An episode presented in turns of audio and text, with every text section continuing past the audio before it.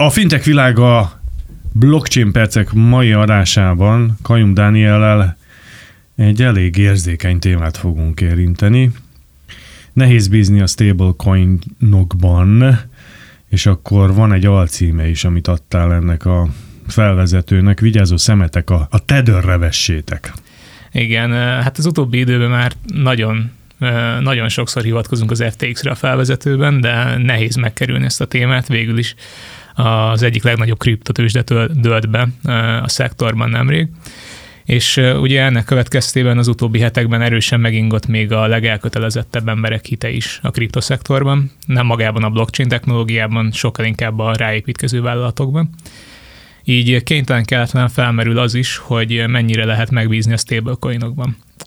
Hogy definiáljuk a stablecoinokat, ezek olyan blockchain alapú tokenek, vagy kriptovaluták, amely, amelyeknek értéke valamilyen hagyományos pénzügyi eszközhöz, jellemzően egy hagyományos fizetőeszközhöz van kötve, például dollárhoz vagy euróhoz. Egy dollár alapú stablecoinnak az árfolyama az mindig egy dollár lesz, legalábbis igyekeznek ezt elérni, és ugyanúgy egy euró alapúnak mindig egy euró lesz az értéke. Így egyébként az értékük és az árfolyamok sokkal stabilabb, egyfajta hidat képeznek így a kriptovilág meg a hagyományos pénzügyek között, és egyébként hagyományos pénzek mellett a stablecoinok értékét szinte bármihez köthetjük még, van példa árucikkekre, árucikkekhez kötött stablecoinokra, nemes fémekhez kötöttekre, van, amelyik más kriptovalutákhoz van kötve, bár ez egy kicsit ellentmond a volatilitás minimalizálásával, de még van olyan példa is mondjuk Afrikában, hogy internetezési időhöz kötik egy stablecoin értékét megvásárolható internetpercekhez. Szóval alapvetően a stablecoinok esetében nem egy kriptotőzsde hozza be a centralizáló faktort, mint ahogy ez az ef té iksz esetében volt, és ez a centralizáló faktorra a potenciált a csalásokra, hogy az ef té iksz-nél maga a cég volt a centralizáló faktor, volt egy vezetője, aki félrekezelte, félremenedzselte a céget, pénzeket csalt el, és így dölt be az egész, így, így fosztotta meg emberek tömegét a vagyonuktól, hanem a stablecoinoknál az árfolyamért felelős vállalat, a stablecoin mögött lévő fedezetet biztosító vállalatnál van ez a centralizáló faktor, ez a centralizáló erő. El is mondjuk, hogy miért jók a stablecoinok. A legnagyobb előnyük a kriptoszektorban, például a bitcoinnal szemben az, hogy sokkal stabilabb az árfolyamuk, nem jellemző rájuk ez a nagymértékű kilengés, mint egyéb ismert kriptovalutáknál, és a teljes pénzügyi szektorban is hasznos jellemzőik is vannak, például a blockchain által, blockchain alapok által gyorsabb és költséghatékonyabb tranzakciókat tehetnek lehetővé, ez főleg a nemzetközi fizetéseknél jó. Emellett pedig a mozgásuk is átláthatóbb, és adott esetben még programozhatók is, különböző logikák építhetők beléjük, ami egy hagyományos pénzben nem igazán oldható meg. A lakosság körében azonban legfőképp azt használják ki az emberek, hogy a stablecoinok egyfajta köztes lépést jelentenek a kriptovaluták és a hagyományos pénzek között. Sokan, akik kiszállnak egy kriptobefektetésből, inkább stablecoinra váltják a másik kriptovalutájukat, például el akarják adni a bitcoint, de nem amerikai dollárért adják el, hanem amerikai dollár alapú stablecoinért. Ezt igazából adózási megfontolások miatt csinálják, mert hogyha kriptovaluták között mozgunk, akkor sosem lépünk ki igazán a befektetésből, csak elcserélünk egy eszközt egy másikra, de hogyha eladnánk mondjuk dollárért, akkor ott már nyereséget vagy veszteséget realizálnánk, és hogyha nyereség van, akkor adózni is kellene. Így főleg azok, akik még tudják, hogy vissza fognak lépni valamilyen kriptóba, azok stablecoinba szállnak ki, és végül legtöbb ország szabályozása szerint legalábbis nem keletkezik adózási, adózási viszony. Tehát minden esetre az intenzív használatuk miatt a stablecoinok egy számottevő piacot alakítottak ki maguknak. A korábbi kétezer milliárd dolláros összpiaci értékről idén nyolcszázötven millió, milliárd dollárra zuhant a kriptoszektor, és ebből a nyolcszázötvenből jelenleg körülbelül száznegyven milliárd dollár tesznek ki a stablecoinok, ez egy ilyen tizenhat százalékos piaci részesedés, ami azért jelentős. Ha itt bedől valami, akkor ezt mindenki érezni fogja, és elég erősen. És itt is kezdünk veszélyes vizekre elvezni. Ez a száznegyven milliárd dollár ugyanis befektetők vagyona, akik lehetnek átlagemberek, nagyvállalatok, vagy akár nyugdíjalapok is. És a legnagyobb és legnépszerűbb stablecoin, a u es dé Tether, amiről ugye beszéltünk is az adás elején, az amerikai dollárt követi, egy, egy u es dé Tether egy dollárt ér, és ennek a piaci kapitalizációja hatvanöt milliárd dollár körül mozog, viszont ez a hatvanöt milliárd dollár nincs teljesen fedezve banki betétekkel. Azt gondolnánk, hogy ahhoz, hogy egy u es dé Tether mindig tudja tartani az egy dolláros értékét, akkor a bankban csücsül egy dollár minden egyes kibocsátott coinhoz, de ez nem így van. Ehelyett úgynevezett pénzpiaci eszközökkel fedezi elvileg a Tether mögött álló vállalat a kibocsátott stablecoinokat. Ezek különbözőféle értékpapírok, amelyek gyorsan készpénzre válthatók, és majdnem képesek helyettesíteni a készpénzt, jellemzően kötvények vagy hitelkapcsolatot megtestesítő eszközök, amelyek egy éven belül lejárnak. Na most ezekről a fedezetekről nincs auditált bizonyítéka egyrészt a vállalatnak, és offshore bankoknál is tartja őket elvileg. Emiatt mellesleg már többször is vizsgálták, és meg is büntették, mert nem volt elég transzparens, nem tudta bizonyítani, hogy valóban léteznek ezek.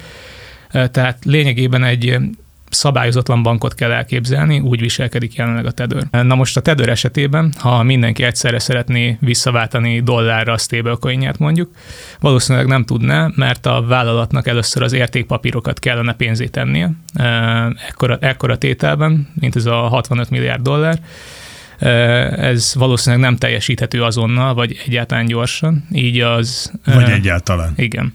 Tehát így az ef té iksz kriptotőzsdénél, vagy akár a kétezer-hét kétezer-nyolcas válság idején tapasztalt bankpánikszerű jelenség alakulna ki. A vállalat, vállalatot ott megostromolnák az emberek, ki akarják venni a pénzüket, de a vállalat nem tud mindenkit kifizetni, nem fog sorrendet állítani, hogy a leggyorsabbak megkapják a pénzüket, a leglassabbak nem. Helyette inkább valószínűleg csődöt mondana, és akkor pedig egy évekig húzódó eljárás következne, amiből vagy megkapják a pénzüket az emberek, vagy pedig nem. Hogyhogy nem következett még ez be, hiszen amiket elmondtál, problémákat, azok, azokkal mindenki szerintem tisztában van, aki ebben a befektetésben csücsül. Hogy már arra részére gondolok, hogy nem rántja ki a pénzét, a befektetését. Főleg ezekben a napokban, amikor alapvetően rendült meg a bizalom. Hát nyáron volt egy jó nagy tesztje a Tethernek, tehát tavasszal volt egy... Volt a Terra u es dé, egy másik stablecoinnak a bedőlése. Beszéltünk is róla. Beszéltünk róla. Igen, ez egy ilyen algoritmikus stablecoin volt. Nem is mondták, hogy van mögötte fedezet. Kereslet-kínálattal próbálták árfolyamon tartani a, a, a stablecoint, viszont ez nem sikerült. Így bedőlt egy teljes ökoszisztéma, amiben ugyancsak milliárdok voltak. És a kialakuló piaci sok hatására nyáron másfél hét alatt tíz milliárd dollárnyi vagyont vettek ki a dollár alapú Tetherből, és ekkor minimálisan el is mozdult az egy dolláros árfolyamról a kriptovaluta, de végül sikerült megugrani ezt a kihívást. Viszont érdekes lenne, hogy egy nagyobb eseményt is túlélne az ökoszisztéma, vagy hogyha tényleg megint erős, erős hírek érkeznének arról, hogy a Tether fedezetei azok nem megfelelőek, akkor ugyancsak így megrohamoznák-e a készleteiket a felhasználók, mint mondjuk az ef té iksz-nek a befektetéseinél volt. Tehát nem úgy látod, hogy csak az a meta ökoszisztéma fog megmaradni, amely tud valami biztosítékot is kínálni a tradicionális szektorban, pénzügyi szektorban? Hát van alternatíva, a u es dé Tether a legnagyobb dollár alapú stablecoin, de van a u es dé cé, u es dé Circle, amit egy Circle nevű vállalat bocsátott ki, és ők például azzal büszkélkednek, hogy amerikai bankoknál tartott fedezetük van. Ez mindig az a dollár stablecoinjukra, de van még euró alapú stablecoinjuk is, amit ugyancsak euróval biztosítanak, tehát ők azt mondják, minden általunk kibocsátott stablecoin mögött van egy dollár vagy egy euró, és akkor így egy valós értéket tükröz. De, De ha én mondjuk egy auditot szeretném, auditot, ha mondjuk mielőtt én szeretnék befektetni, és utána gondolnék nézni ennek, hogy bizonyítékok is vannak-e arra, hogy valóban, és tényleg bizonyíthatóan van-e mögötte egy-egy dollár vagy euró, hát igen, ez már akkor egy... messzire kellene, akkor itt oknyomozó újságírónak kell lennem, adatkérésekkel kell bombázni az offshore cégeket, ami nem fog menni. Hát, hogyha megtaláljuk egyáltalán, hogyha már megtalálod a címüket, ami nem, nem csak egy faház valahol egy bahamai szigeten, akkor meg az lesz a forgatókönyv valószínűleg, hogy nem válaszolnak, vagy elkeveredik idézőjelesen a levél. Nem igazán lehet ezeket kideríteni. A szabályozóknak lenne a felelőssége, hogy ezt nagyon szorosan monitorolják.